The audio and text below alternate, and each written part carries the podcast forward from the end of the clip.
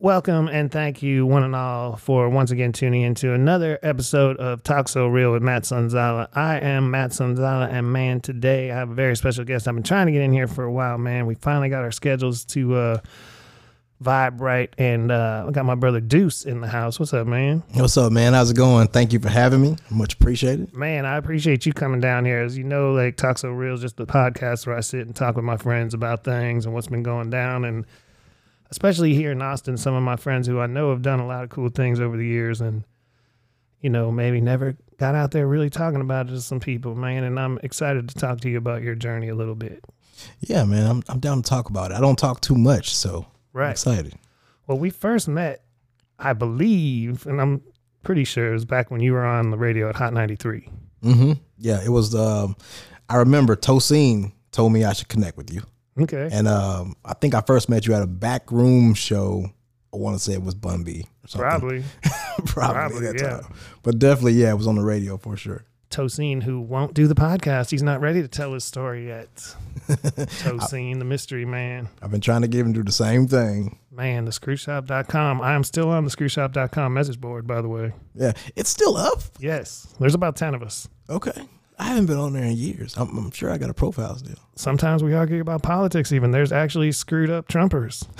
I don't know if you knew that. that's a whole topic in itself. like I don't even know how that's possible to be a thing. Oh man, it's really a thing. It's crazy. Like I'm old, man. I've been. I mean, uh, I'm gonna tell you this. A lot of the white guys who were running, not only not just that, but some, I know some people. I'm talking very personally about a couple people, and I also have some white friends who've gone this way who were always real cool. They're fine, but they were way into it, way into the music, into the Geto Boys and revolutionary rap and things like this. Public Enemy, and they went Trump. And they exist, and it's a thing. I don't even know how. That's like someone jamming X Clan and going to like a Trump rally or something. Man, it exists. it exists, dude. Uh, and it, it's a real trip, but um, that's another topic. But I, I, I will say though, I think there's a couple different kinds of Trumpers out there, and some are extremely racist idiots who whatever. But a lot of the people who got into Trump actually want what I want, which is someone who's different and is a change. But that's not Trump. He's not that. He's just who they let you think it is. Yeah, So it is what it is, man. And so they're like, he's not a politician. I'm like, well, he was at, He's in the third row at Chelsea Clinton's wedding, and the Clintons were at his third wedding. Mhm. Uh, he's in. He's Yeah. been in our face for so many years, you know. So yeah, it's really strange, but it's funny because I always think about like Tosin. Just he he stays out of it. He never gets into those like little discussions. yeah. But I can see him just shaking his head, like, man, I think I pay for this. I'm serving this website, this message board here for these idiots of a certain age I'm, su- arguing. I'm sure he's figured out a way to monetize it in some way. Well, I mean, you know, he's always sold the DVDs and done cool mm. merch and stuff. I mean, the screwshop.com is a very vital information source.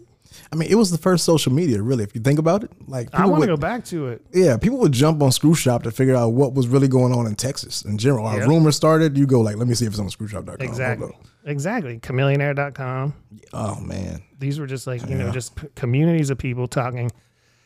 And I love that because you kind of knew, even if you never saw the person's face, like you kind of knew these people. If it was a few hundred people who were communicating on this board, now you say something on Twitter and somebody somewhere just comes at you, you're just like, uh, who is this? And I'm a little nervous now. yeah, this crazy person just like freaked out because I said something. And yeah, man. People got to like relax. One thing I noticed, everybody's uptight. Everything is super PC. Nobody can truly say what they feel and have their own opinion. It's like just be yourself. Yeah, Everybody talks about being authentically you, but nobody will let people be authentically themselves. So it's like truly let it happen. I mean, but we weren't, we didn't have that mouthpiece until recently. Like, we didn't have a thing where anybody in the world could just hear what you're saying or read what you're saying. It's like now it's a fairly relatively new thing. And I, I took two years off from the internet basically during COVID and I stepped back. I had family stuff to deal with, and it was a great time to not be on Instagram and Twitter, and I'm still not back on Facebook. But uh, it was nice, you know. Now I'm doing this. I know we got, we have to use it. We have to figure out ways to use it positively and stuff. But Yeah. I don't care. I don't care what happens. I have no comment. Yeah. how, how did you feel like when when you stopped that first day? Like, what was it like when you like put down social media? Man, I don't know. there, to be honest with you, there's so much heavy stuff going on in my family. Plus, it was right around George Floyd. Mm. It was it was the heart, the height of the COVID hype, and just people freaking out on both sides about everything, and just nonstop Trump, COVID, you know, George Floyd tragedies.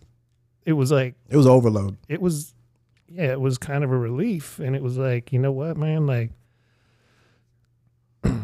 i've talked about this on the podcast a bit like i had a moment where i couldn't handle thinking the thought that you know everybody was streaming from their living room and like musicians and djs and stuff which i enjoy i like twitch now i like to watch some of the guys i, I sometimes will have it on like it's the radio but when i had a moment thinking like is this what it's about to be Mm-hmm. like I had to really turn it off. It scared the shit out of me. Yeah. Is live music not coming back? It did, thankfully.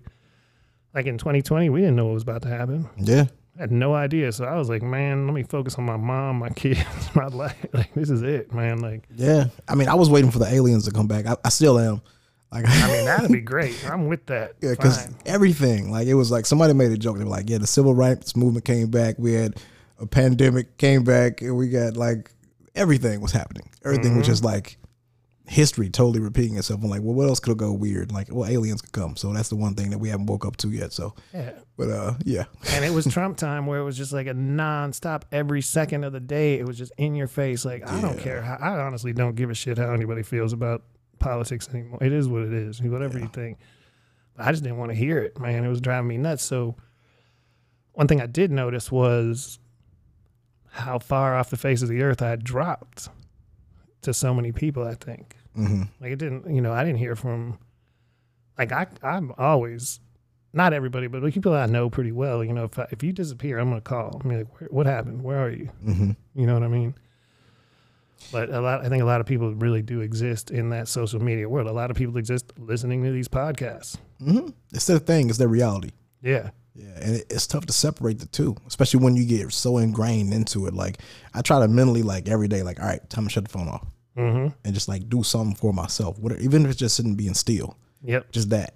like it can't all be about the phone and connect to the phone and like talk Hey. to somebody, spend time actually with somebody. You know? yeah. I do that too. I try to do that, but I, I fully admit to having a problem. Yeah. I have a problem. Like Instagram is like sixty percent advertising now. Yeah. at least.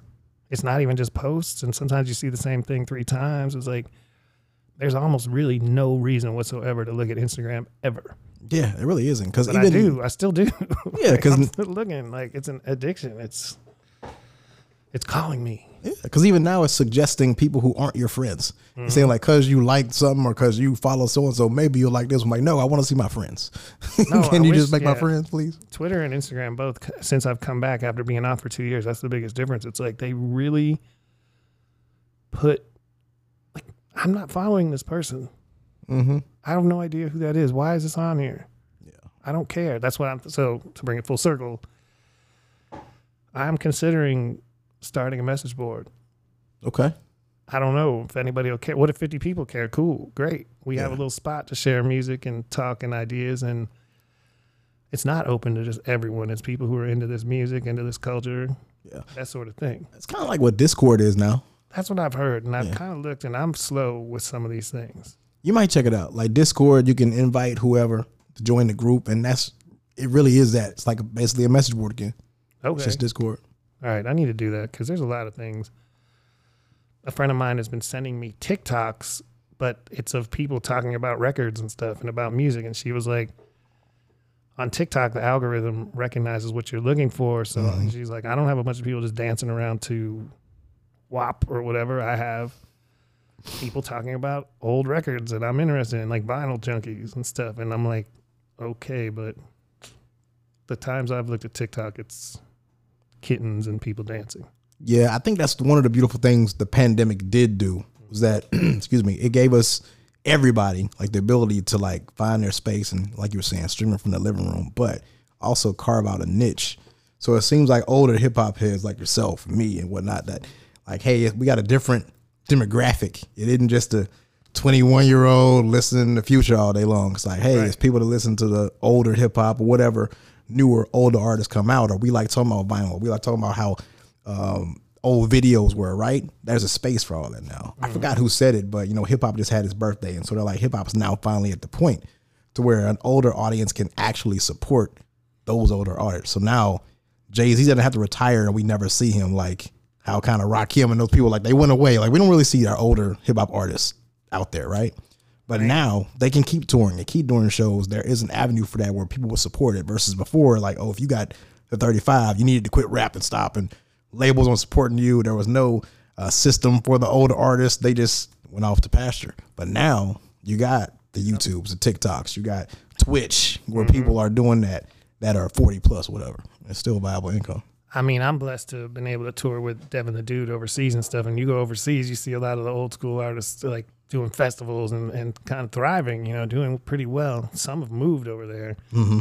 But uh, one thing I would like to say to you is, or ask you, have you heard the last two KRS One albums? No, I'm not gonna lie. I can't remember the, the I've listened to them both. They're amazing. But it, the one in 2020 came out. It was called Between the Protests.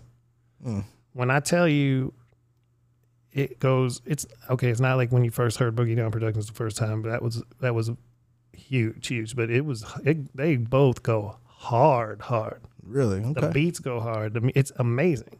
I'm gonna check it out. I'll look at it. If you start with Between the Protests, that came out at the end of 2020, and then the next one, it had a weird name. Uh, and I, I'm really bad at that. But uh, no, KRS One is killing it still. Yeah. Like for real, like not just some nostalgia, like brand new songs going in current, talking current, you know, topics the way we want from him. Yeah. It's like there there is an avenue for all that. Like mm-hmm. even like a Griselda, right? I don't know if you listen to Griselda. Hell yeah. But yeah, it's like I want that. It's not for 30 and under. it's for like that 35 and up. And it's like, all right, cool. I want more artists to come out that come out like that so I can gravitate to it. And now that there is a lane, I think we'll see more and more people who are like 35, 40, whatever it is, knowing like, oh, I can come out and there's still people for me. Oh yeah. Gonna make Man, it there's happen. there's kids who buy Griselda. There's kids who buy those records, those T-shirts, those limited drops, and all this shit. Like, Yeah. there's people who want it still. It exists. It's like, but it's a problem. And we're going to talk about radio and everything too. But the industry has had such a grip. Like, it's become more. And it's this is not new, but the industry's. It's like you're not even watching, listening to the music. You're watching the industry hmm or what they give you. And what we've been told that, I mean, I, I remember in the early 90s, uh, uh, some, you know, Gang Starr was going on tour and one of their managers or somebody was like, nobody in Houston wants to see Gang Starr. I'm like, I'm here. yes, we do. I mean, Premier is only from Dallas or Houston. Houston. Houston, Yeah, yeah. yeah. So it's like, uh, you know, I've been being told things like that my whole life, but you have to learn to like pull the the covers back off that industry and really see. I mean, dude, ain't nobody fucking with Conway the Machine right now, and Benny the Butcher and Westside Gunn and all that, sh- all that man. The whole thing, the whole movement is uh, it needed to happen. Like a lot of things happen, go up and down in the music industry, music business, and the sounds and the biorhythms of life going up and down, up and down. Like it's gonna, it's come back. Yeah. I mean, I love it. I think it's the first time an artist can really, they don't need a label Yep. for the first time. I talk about this in my book I'm finishing. Like, if you do everything the way you're supposed to do it, you mm-hmm. absolutely don't need a label. I, now, don't get me wrong. I like record labels for what they represent, but if long as you view it as the bank, you'll be okay. Because the mm-hmm. label is going to give you money, but they expect it back. And mm-hmm. whatever you sign in the contract, understand what you're signing up for. Otherwise, be independent. You can do fine, but the way you can drop music today, if you feel like it, I think it's beautiful. Just because you can flood the market with whatever you, you can make a song every day if you wanted to. You mm-hmm. know, it's like I love that for artists right now. and that freedom. And I think there's a lot of people in hip hop who are learning that how successful you are when you can make a living. You mm-hmm. know, like we've been so overinflated for so many years about the millionaires and the billion, you know, people making all this money off of it. But Yeah. a lot of that's facade. A lot of it is money laundering. A lot of it is some bullshit. But if you can go out there, I mean, if you can do 500 people a night on a tour, you're doing fine. Mhm. You're making more than a lot of most people Yeah. you know, and you're traveling and you're seeing things, and you're meeting people, you're doing, you know, you're, do, you know, following your passion. Yeah. And that's what, to me, is the most beautiful thing that came out of, you know, this era in rap was seeing like the touring expand. Yeah. It wasn't just like a package of the biggest of the biggest. It's like, it's some of it's on a punk level, some mm-hmm. of it's on a indie level, some of it's bigger. Some Kendrick Lamar can do the Moody Center, mm-hmm. but I'm pretty sure we both saw him at Red Seven Yeah. with 150 people tops. Yep. And he came, he built it and built it, built it like an artist is supposed to. Mm-hmm. You don't just get fast tracked by the industry, and a lot of those are the ones that come and go so fast. You're absolutely right. I said this with somebody else too. Like artists think it just needs to be one hit and then I'm a star versus waiting that slow build. And the slow build is actually where you make the most money and you build that consistent fan base. Like you look at Boosie, regardless how you feel about what Boosie does, he's got a built-in fan base that Yeah. will always be there for him because he was on that chitlin circuit basically. you know, hitting everything in Louisiana and in Texas and Arkansas, just like I mean the Swishahouse. Uh, you know, you just you got in the car back then. Now it's easier. You got the internet. Get on social media all day long and just make fans. Be like, all right, I got the most fans in San Marcos. I'm gonna go do a show over there. Yep. Touch the fans and build it up, and you'll have fans for life. That's the realest thing. And I, but I do think that the internet people need to understand that it all has to work hand in hand. You do still have to touch the people and go out and do it. Oh yeah, You know, I think that whole formula is where things kind of fell off a little bit for Texas. It's not gone, but like I mean, Megan and Travis and them, they went to LA. Mhm. They made it out there. But like a lot of these underground artists, are they're doing it again now. It's coming back. but it's like, yo, the blueprint was laid out for you very easily by the Screwed Up Click and the Swishahouse and them who went to Killeen, they went to Tyler, they went to Longview, they went to Yeah. McAllen, they went to, you know, they built it and built it and built it as they stepped out and made their circle or their route bigger. yep, And they touched the people and it really worked. And I mean, like, there's to this day, Lil Flip is eating, hmm ESG is eating. I don't know how rich they are. I don't know what their whole deal is, but they're doing well. Bun B, man, he's everywhere. since that rodeo, the rodeo event, that dude has skyrocketed. Yeah, Bun got Non Trill Burgers everywhere. Yeah. I mean, it's a testament to the grind and to really just keeping yourself out there and making it happen. And not, it's not just the internet, Mhm. But it, that's a big component, and it's definitely helped. Especially me thinking about coming from where we come from, the South getting nothing Yeah. for so long, and then they got everything. And it's like now it's because you can get this music and it's great, Yeah, but you couldn't get an eight ball and MJG tape in Buffalo nah, not at all. back man. in the day. Nah, like I mean, know? it's also the brands they built though too. Mm-hmm. Like I mean, like you talk about 8Ball and MJG, they just did their verses with UGK, you know, Mm-hmm. with Bun, and I mean, like they those were staples that were just built up, and it's like, all right, this is what we stand on. Here are artists. This is what we're about. 8Ball MJG is Memphis. Like we're kind of pimpish, whatever. like this is you consistently know what you got from them, but they were spitting some real stuff too. Yep. Same with UGK. You knew it was a little bit harder edge. It was some street stories, but you getting a message from it versus we just trying to make this catchy single and pop on and go off. Like, nah, this is this is my story, but also we can grind it out and touch the people. You know, it's like, and that's why I think you have so many diehard fans for those artists, for like Three Six Mafia, um, go No Limit. You know, like that's why all these people can continue to do the success because I got legit fans. I don't have like people that saw me on the TikTok and then liked me for a month and moved on. Yep. Yeah.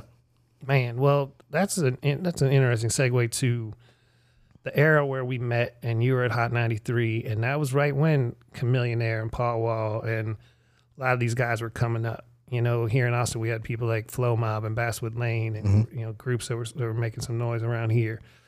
MC Fatal, I always loved, you know, but uh, that was a time where I mean, literally that that sort of music. You know, UGK wasn't getting played on the radio so much outside of Houston or mm-hmm. maybe Dallas. You know, but maybe Louisiana. But you know, that was an era where the South was really starting to stand up. And I have to say, was that where you started in radio? Was Hot ninety three? Yeah, that's the only station I've ever been at actually. That's what I thought, Yeah. man. Like because man, that was a special time. It was, man.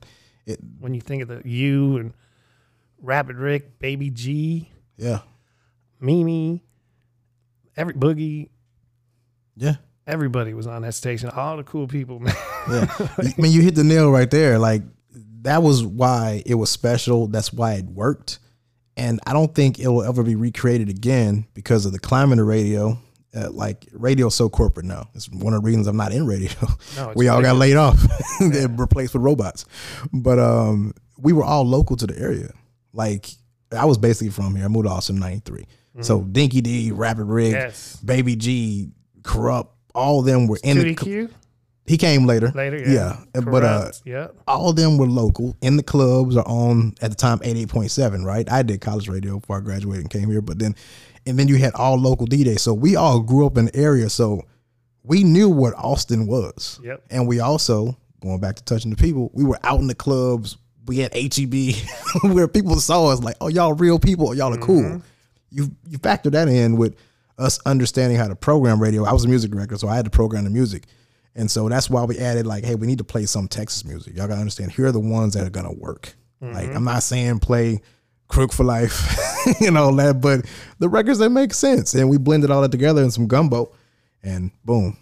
That's why it was so cool. That's why it was fun. You know, mm-hmm. and like we didn't have any restrictions on don't talk this long or don't talk about this. It was like go and have fun. That's why we were number one for six years. it was the last bastion of like commercial radio that didn't suck. Like, and, and to be honest with you, I think things were starting to suck in Houston and some of the other markets while you all were doing something really cool here in Austin. Because I saw it both. You know, I was I was back and forth all the time. And in fact, I lived in Houston when you were on Hot 93, but I was here a lot. You know, Yeah. I came to Austin all the time. And I'll tell you, I remember back in the mid 90s, you know, I, first of all, much love to KZI. I've always listened to KZI. When I go to Dallas, I listen to KNON.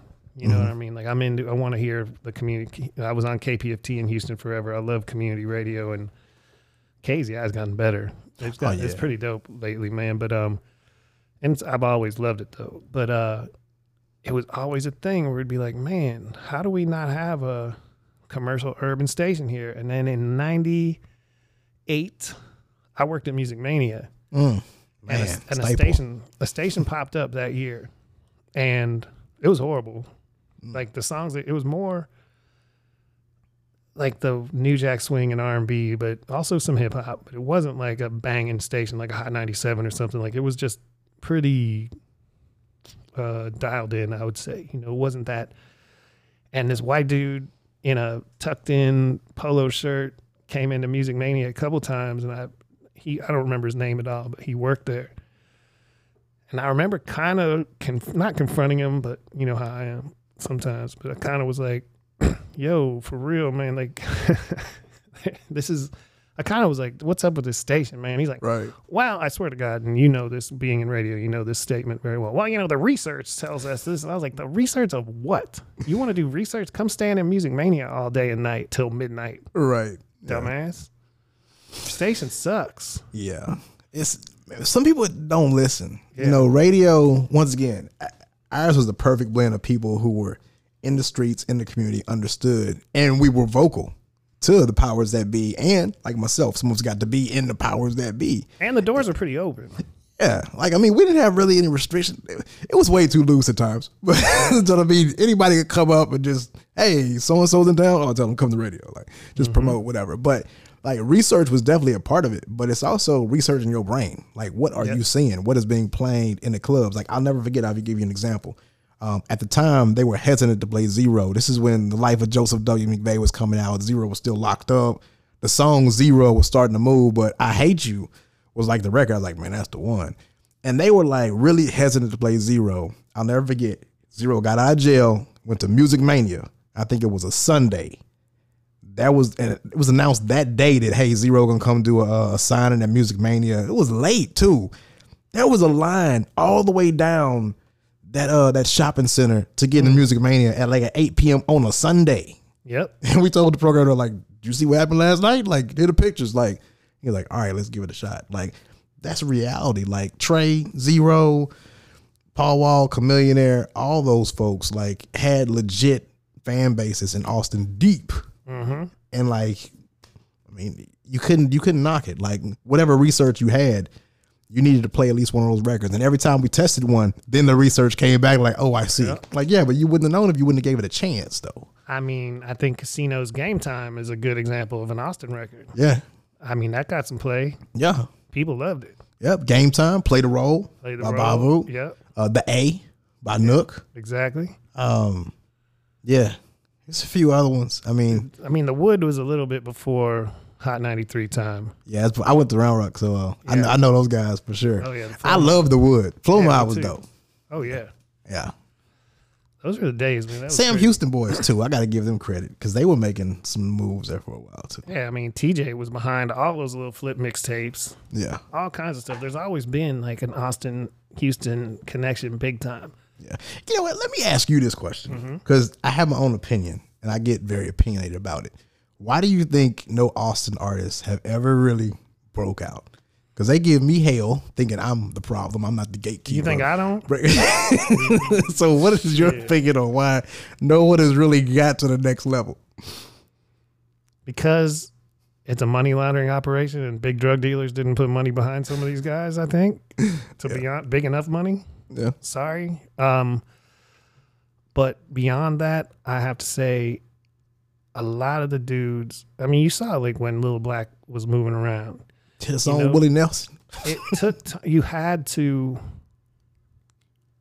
austin is a real comfortable place to live you don't have as many venues even in, in those days especially when it wasn't as good as it is now or whatever and people complained about like you know hip-hop has gotten fucked a lot with in the clubs and in mm-hmm. this okay fine but there's still more stages you can get on around here than most cities. Yeah. it just is it's just the truth.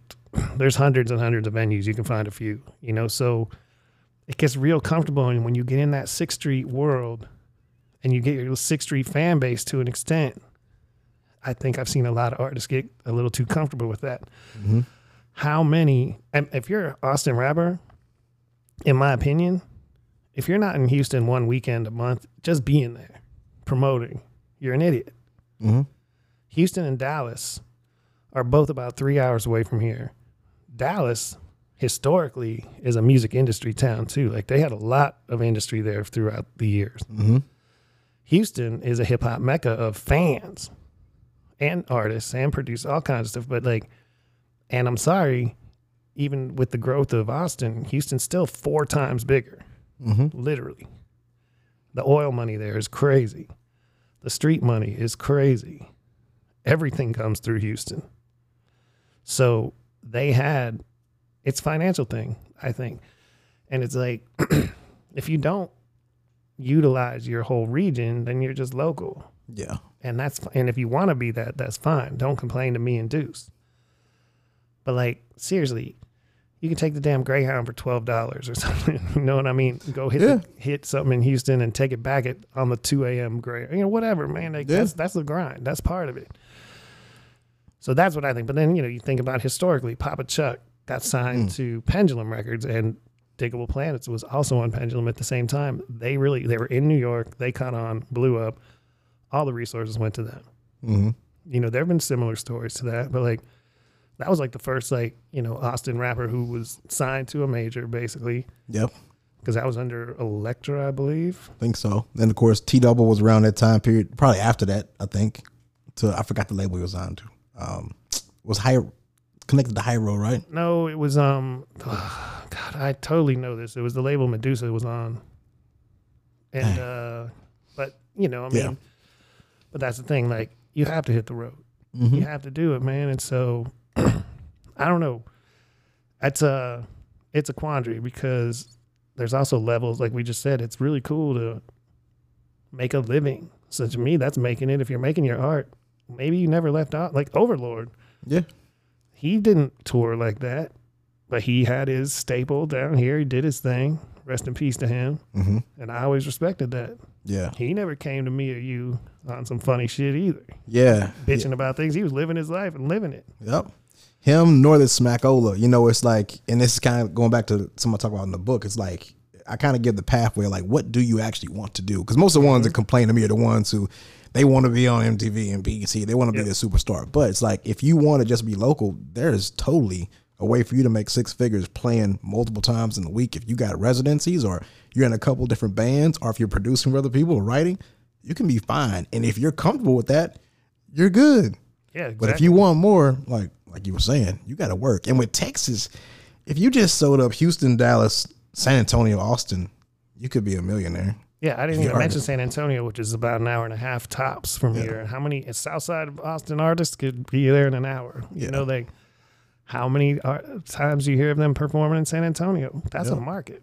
Yep. Killeen, like no no joke. A lot of those Houston guys made it because they were performing in a city with the biggest military base in the United States, Mm-hmm. which means people from all over the United States are there temporarily, then going home with their tapes Mm-hmm. and CDs. Yep. That's partly what happened to spread the sound of Screw, to spread the sound of the Swishahouse, to spread the sound of any of them. Yep. It's a big deal to do some of the littler things that you don't totally understand. Yeah, man. So that's you know, there's a lot of reasons, but I've said this many times. In the heart of the '93 Hot '93 era, and the dude, for real, most of the Austin groups were better performers, at least, Mm-hmm. than the Houston ones, as far as like performing and be, giving a real live stage show and being just talented. Yeah. Oh yeah. Lots man. of amazing stuff. Yeah. but it's like you know it's it's hard to i mean shit there's a lot of places that have it a lot worse than austin Yeah. i'll tell you that but Well.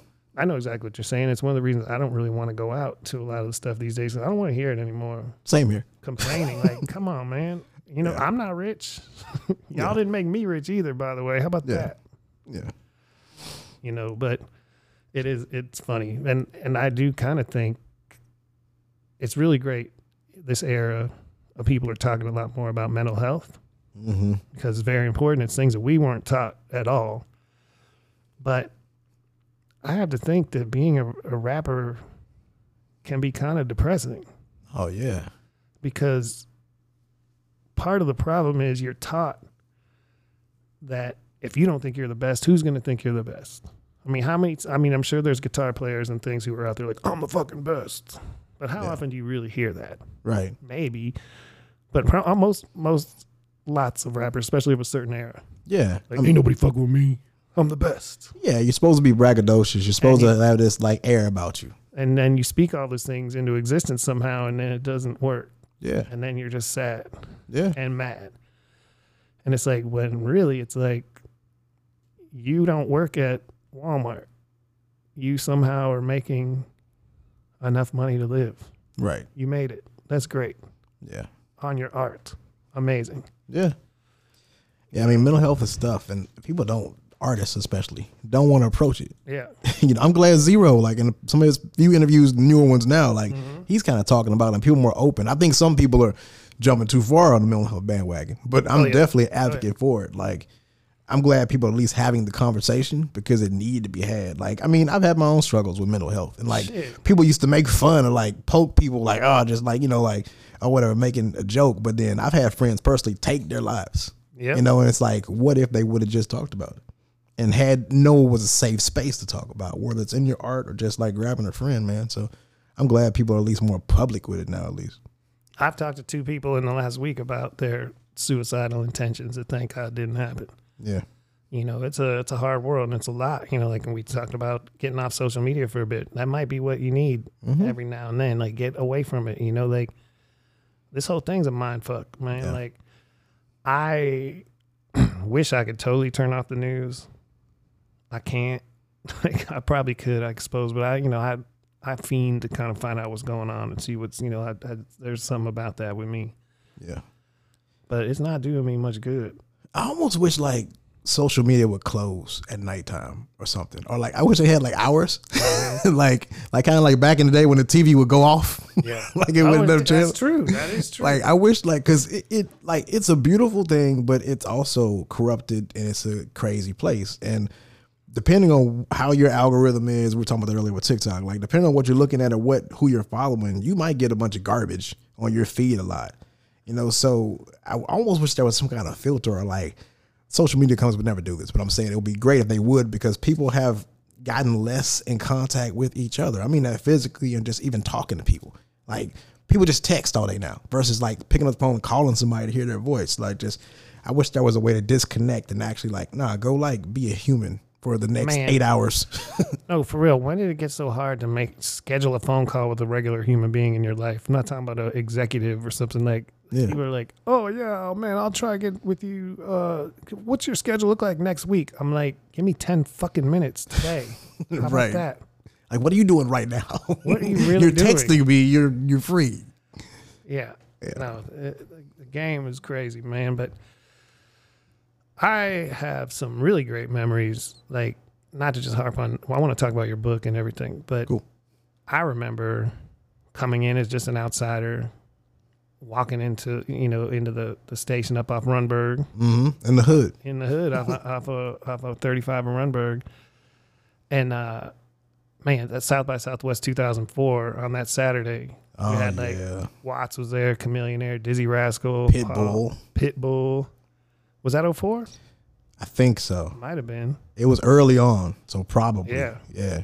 It was like boom, boom, boom, like artists, artists, artists, artists who are all now like Yeah. some of the top artists out there. Man, I was in an elevator with Pitbull at the Ozone Awards back in the day. Like this, now, he's like the biggest thing in the world. Yeah, like th- there was crazy times, and like, like people will see pictures or like, cause I still have audio from all those interviews on my computer, and like the Oh, people that man. came through that station, it's crazy. Like young Justin Bieber, I didn't know that. yeah, like that was actually the last interview I ever did in radio was Justin Bieber. Um, J Cole, He didn't drop an N word, did he? Nah, nah. But I mean, Pitt was like a Pitbull was like a regular staple. He was always in Austin. I mean, Trae, Trae just before people know him now as like the huge humanitarian. I tell people like he's been doing that. I never forget we brought him to Connally High School. I think this was when either Ike or either it wasn't Harvey. That was more recent. It must have been Hurricane Ike It happened. He came to Connally High School, which is a high school here in the Austin area hung out with the kids for it was a football game. We hung out the whole football game, drove back to Houston because he had to help with the flooding efforts. Mm-hmm. Like he's been doing stuff like that, but will come to the radio. I mean, 50 Cent calling the radio station on Super Bowl Sunday to talk to me about the massacre. Like it's almost weird the amount of interviews and people just came through. Like you said, Dizzee Rascal, the folks you brought in for South by. Like the whole South by period, like all those years, the first uh, UGK concert when Pimp C got out of jail, like Yeah, all seven. that was in that era, man. Like it was a beautiful era. That was crazy, man. And uh, you need to archive those interviews. You Oh, need to put some of that up. Yeah, yeah, they're on the computer. For real. That's dope, man. Uh Trae, speaking of Trae tha Truth, like in the last six months or so, I, I really love the Geto Boys podcast. They do a really good their podcast is great, man. But they had again, my brain is too slow to remember everyone's names, but they brought a woman on who has an organization for kids whose parents are in prison. It hmm. was called No More Victims, and she does other things too. But No More Victims was the specifically for kids whose parents are in prison. He brought her he was partnered with her and brought her to damage control my show in Houston 19 years ago, Yeah, 18 years ago, something Yeah. like that for real. yeah. Like he's been doing it It's wild, man. and it's uh he deserves everything he's getting right now, all the good, you know, the respect and, and love that he's been seeing. It's it's been a long time coming. He's a testament to that work. yeah, You know, I mean, that dude was down yeah. many times, you know, overcame so much stuff. Mm-hmm. So when you ask me why hasn't certain person or certain artist made it, this, that, or whatever, like, yeah, I mean, I don't know. Be more like Trae and just never stop. yeah, I'm not that. Yeah. I'm, I'm not acting like I'm that shit. I don't have it like that. But like, if you really, if that's really what you want, man, watch people like that and say, oh, he does not stop. yeah. It's like you just said. You brought those folks on a Saturday. Mm-hmm. It's like, what is the average artist doing on a Saturday? Goofing off somewhere. All those people went to a radio station to do interviews and just jump on the air. And the interviews weren't that long because it was so many. Mm-hmm. It was like, oh, I got five minutes of airtime. Cool. I'm, I'm gonna do it right here, and I'm gonna be professional doing it too. Play still tipping. Yeah, Boom. yeah. That's it. It's it's not that hard. It's relationships, being able to be on time somewhere, talk, articulate your thoughts. Right. it's not that hard, y'all. and don't walk around with a chip on your shoulder, man. Make Yeah. people want to be around you. Yeah, I mean, there was an era here where certain people were kind of in charge, and you'd go to a show and they'd like yell at you on stage or something. They'd come and tell you, "What you don't support this, you don't do that." I'm like, I'm here. I'm here for the show. Don't stop telling us that we don't support. yeah, This was something that happened a lot. I'm not just saying it happened a couple. This is something I'm sure you saw that Yeah. many times. You're just like, oh yeah, you get his ass out of here. He's drunk. you know, and I've done that before. I've hosted shows a little intoxicated too. That was my first experience with Homer actually. Mm. Uh, from uh, Catfish Station at the South by shows in '95. Mm. I- I've heard stories about those. I'm trying to get him to tell me all of them. Yeah, man, dude, that was crazy. Well, Homer back in the day, we always had a good relationship, man. And I want to talk about the Urban Cultural Fest too. We need to give the update on that. But um, Andre Walker, who was booking South by at the time, had me come up to host in '94 and '95, and then that's how I met Homer. And basically, Homer didn't want to deal. He would he we had you know the Roots, Black Moon, Smith and Mhm. West, and he had all kind of hit Roy Ayers, like a lot of shows, but, Deep. like Mobb Deep, lots of good shows, Alkaholiks. But for a certain era, around '95, I think it was, he basically said to the, I kind of had to be the middleman for him because he didn't want to deal with the promoters. Like he'd tell me what he would do, and but he's like, man, I don't want them bothering me all the time. You can deal with them, and I, I think he gave me fifty bucks a show or something like that, and I got in free and all this or whatever. But I kind of helped him with that, and that was our first, you know, our relationship back then. But uh, he he totally was like, I mean, it was the only black owned club on Sixth Street, Yeah. and he did like, and it was a nice place Yeah. so many cool shows there, man. It was so nice. But then, but you've been involved with him for this for the Urban Music Fest now called Urban Cultural Fest. Yeah, so Urban Music Fest, we changed the name uh, when the pandemic happened to Urban Cultural Fest. But um, I've been working with Homer probably at this point 12 years now, something like that. But I mean, honestly, from the beginning of the Urban Music Fest, I was there because they promoted through the radio. Sure. So I knew him, and him and my mom are friends. And so I was always around. Oddly enough, Trae was at the first Urban Music Fest. He was scheduled along, I think, with Chaka Khan that year and Ray J.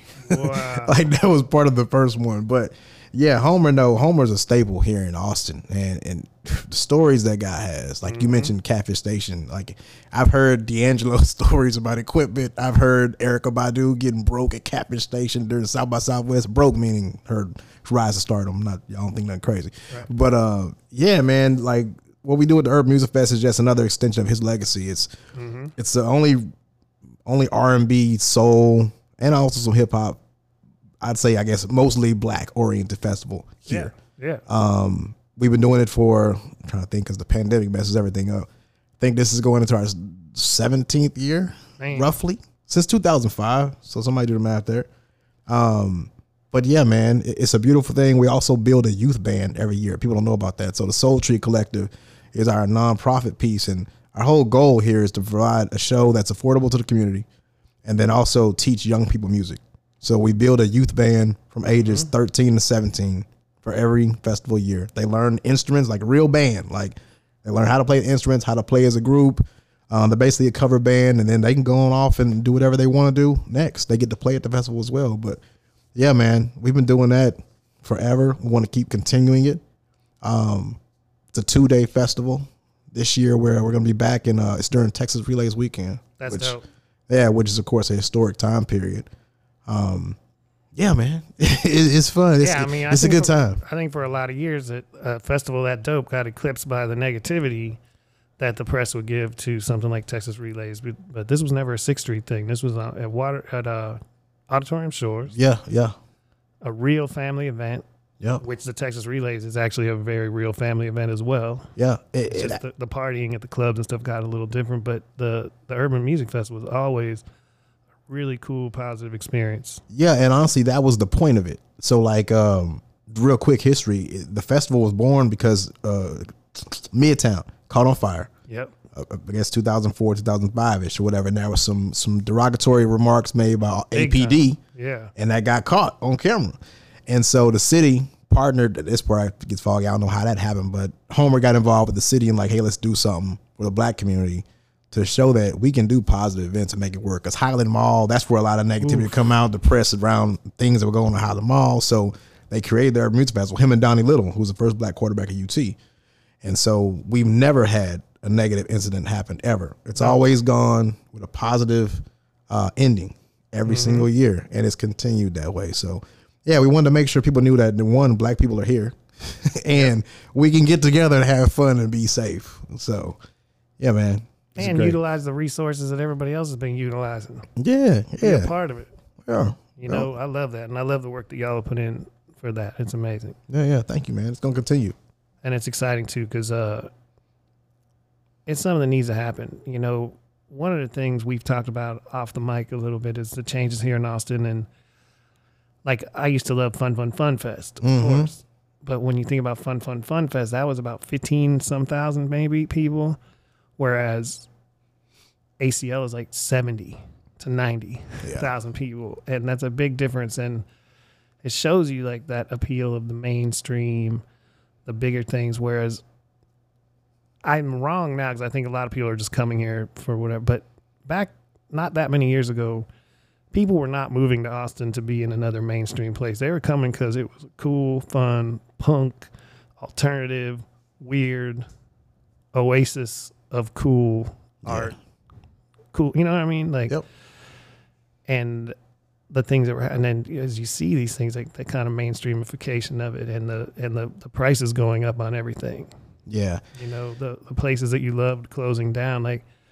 It's so important for an urban music, urban urban cultural festival to still happen. It's so important for Flamingo Cantina to still exist. Yeah. You know, I mean, we need places like Midtown Yeah. for everyone to go to. Yeah. I mean, and it's tough. It's a lot of work that goes into it. You Yeah. know, like people look at ACL and and I think ACL, nothing against them. I mean, they do they do what they do and it- it works. You know, I'll be the first to say I go to ACL sometimes to see what's there. Like they have definitely gotten more diverse over the years, but the ticket price is high. you know, one thing we do is try to keep it affordable for the community. Does that mean ticket price may rise a bit? It might, but you're still going to get lower than you would. It's not an ACL ticket, put that way. You're Right. still going to get a quality show with some groups who you might not normally see come to Austin on the regular. Mm-hmm. I think one thing that I got to tip my hat to is that I'll see us book an act, and then like a year later, that same act is coming to like Moody, and it's like, oh, did they see who we brought and saw that it worked? Yeah, exactly. so it's like, it oh, you fed off our energy, huh? It's a testing ground, man, for real. I mean, did you go to Reggae Fest this year? I didn't make it. It's back. Okay. It was crazy. There were so many people. The music was incredible. The vibe was just like back in the day. Mm-hmm. Everybody, you know, showed out, and it was like. But to be honest, it wasn't as bad back because there was some a couple years Reggae Fest was over the top, Mm-hmm. like so packed Yeah. with a bunch of hacky sack playing stoners. You know what I mean? But Yeah, it but was it was still crowded. fun, but it was so hard to just get in. This year though, it was packed, packed, and comfortable families Yeah. and lots of people smoking, chilling, doing their thing. But and the and the the booking was top notch. It was amazing, Yeah. and it felt so good. I think it was the first thing I really came to where I was just like, yes, we're back. Because South by this year, honestly, it was really great because it wasn't as Wasn't over the crowded. top and big as it as it had gotten. Like Right. it got cut down a little bit. So, all due respect to everybody, I hope everybody made enough money and did okay. But I don't want to see the Dorito stage again. I don't want to see like what it became. You know, like it, Right. it got so out of control. Yeah, because you had to make a decision Mm-hmm. for South by. Like, where are you gonna go?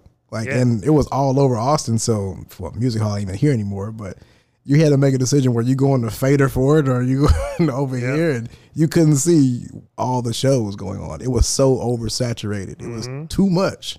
This year felt so good, man. It was just scaled back, and it was real cool, you know. But then, like like I said, the reggae fest where I was just like, man, it is back, Yeah, you know. yeah. We need that kind of stuff. People want to do it, but it has to be the right price. And I think some of these folks, I don't know if it's promoters or venues or what. They, I don't know if they're trying to make up for COVID or what, oh but no, some of the sure yeah, some of the prices feel like they a little double what it should be Well, for the gas show. is double. that for sure. You know, lots of expenses are double, and yeah, they're making up for things. They have to. I mean, there was a lot. Some of these. I mean, think about a venue getting thirty thousand dollars in a grant for COVID.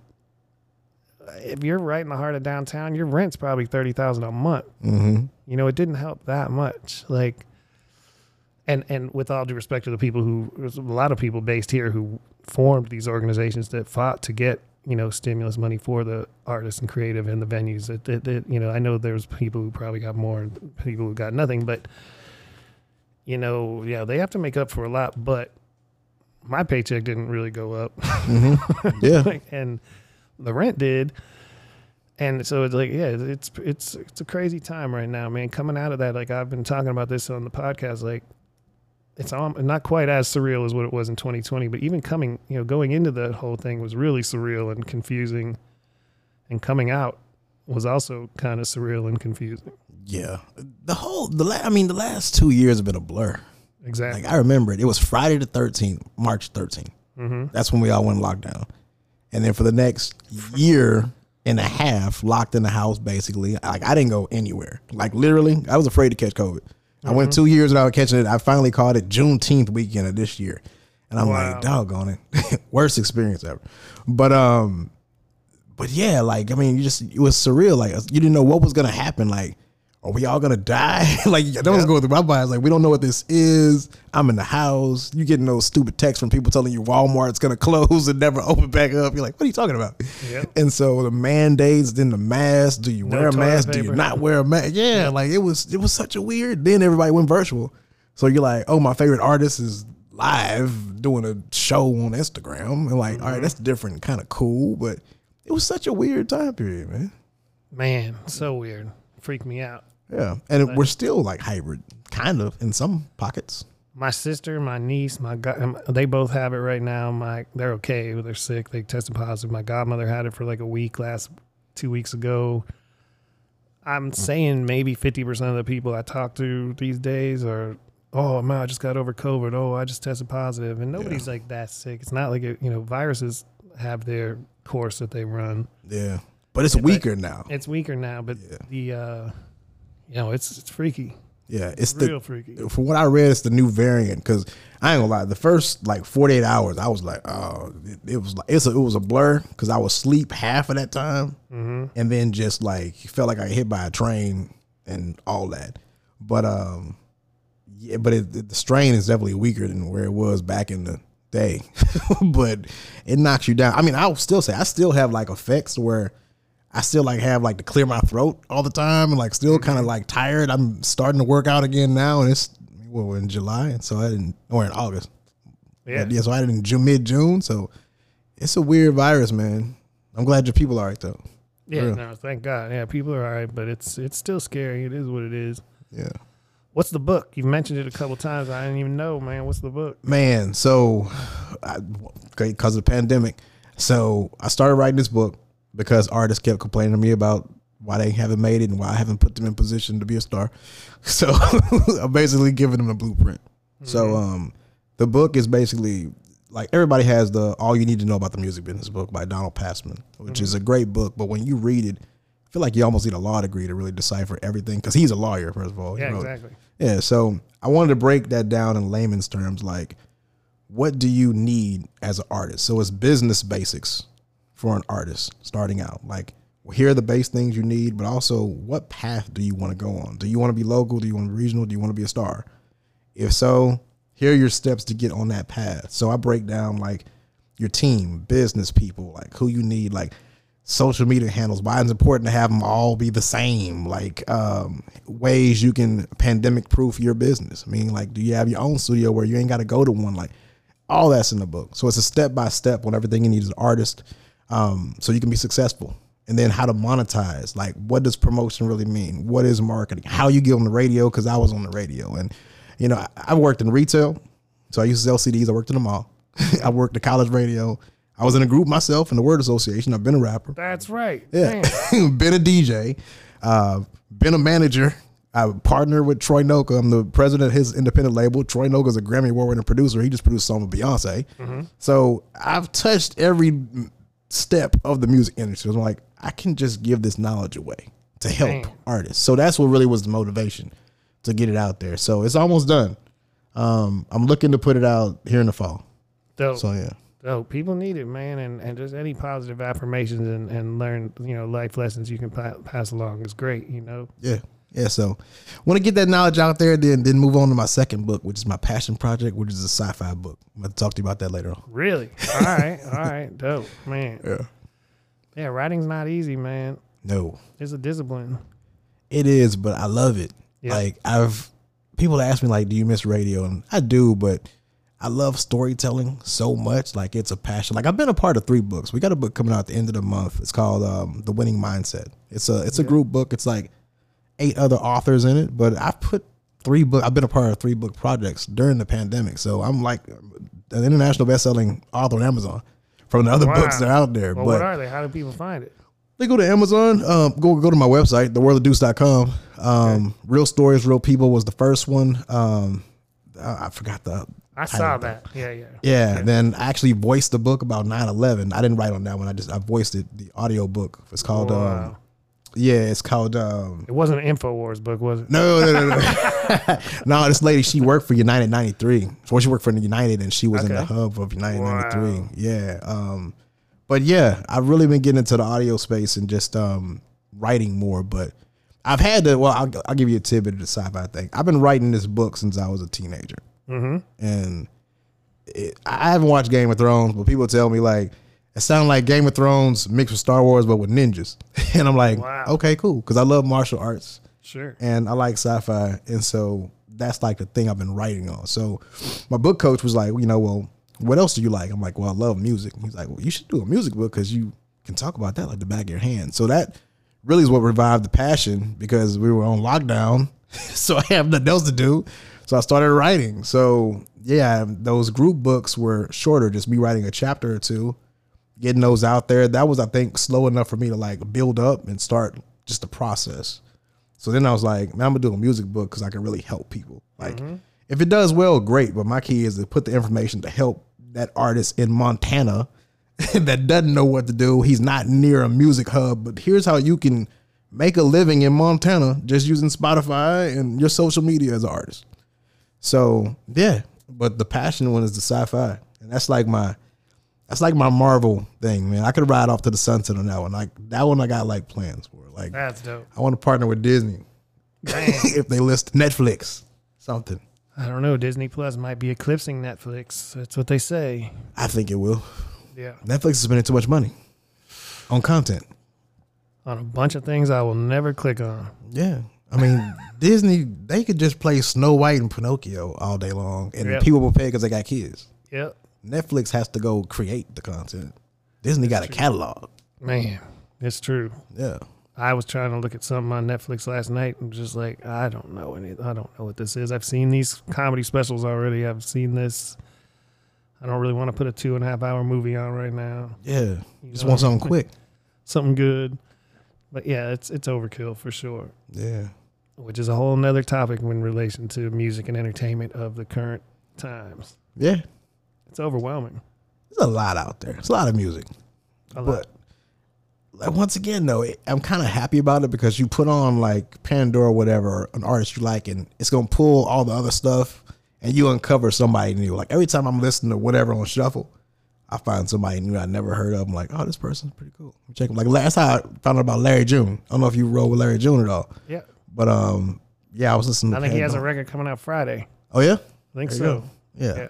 Freddie Gibbs, same way. I found about him listening to some channel, and I was like, man, who was this? Like probably three years ago, I got into Freddie Gibbs, but Wow. yeah.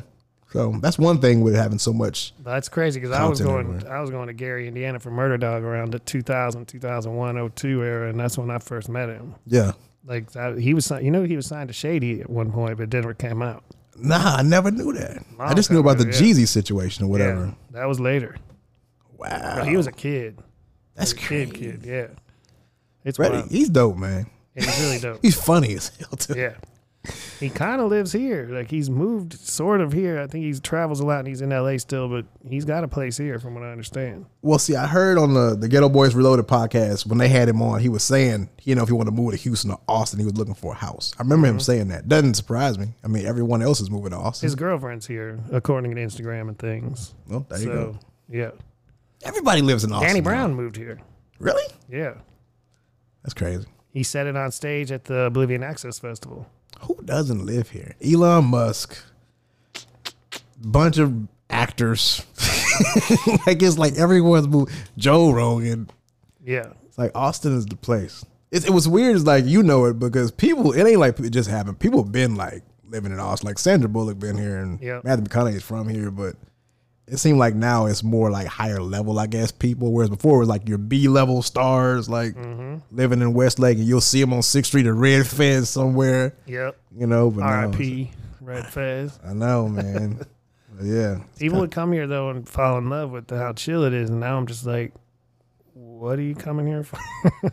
yeah, You want to pay L.A. price? It's not L.A. prices yet, okay, but it's enough. yeah, But I mean, shit, you get you one of them houses out there but in the hills by the lake, yeah, you're chilling, yeah. You gonna be paying.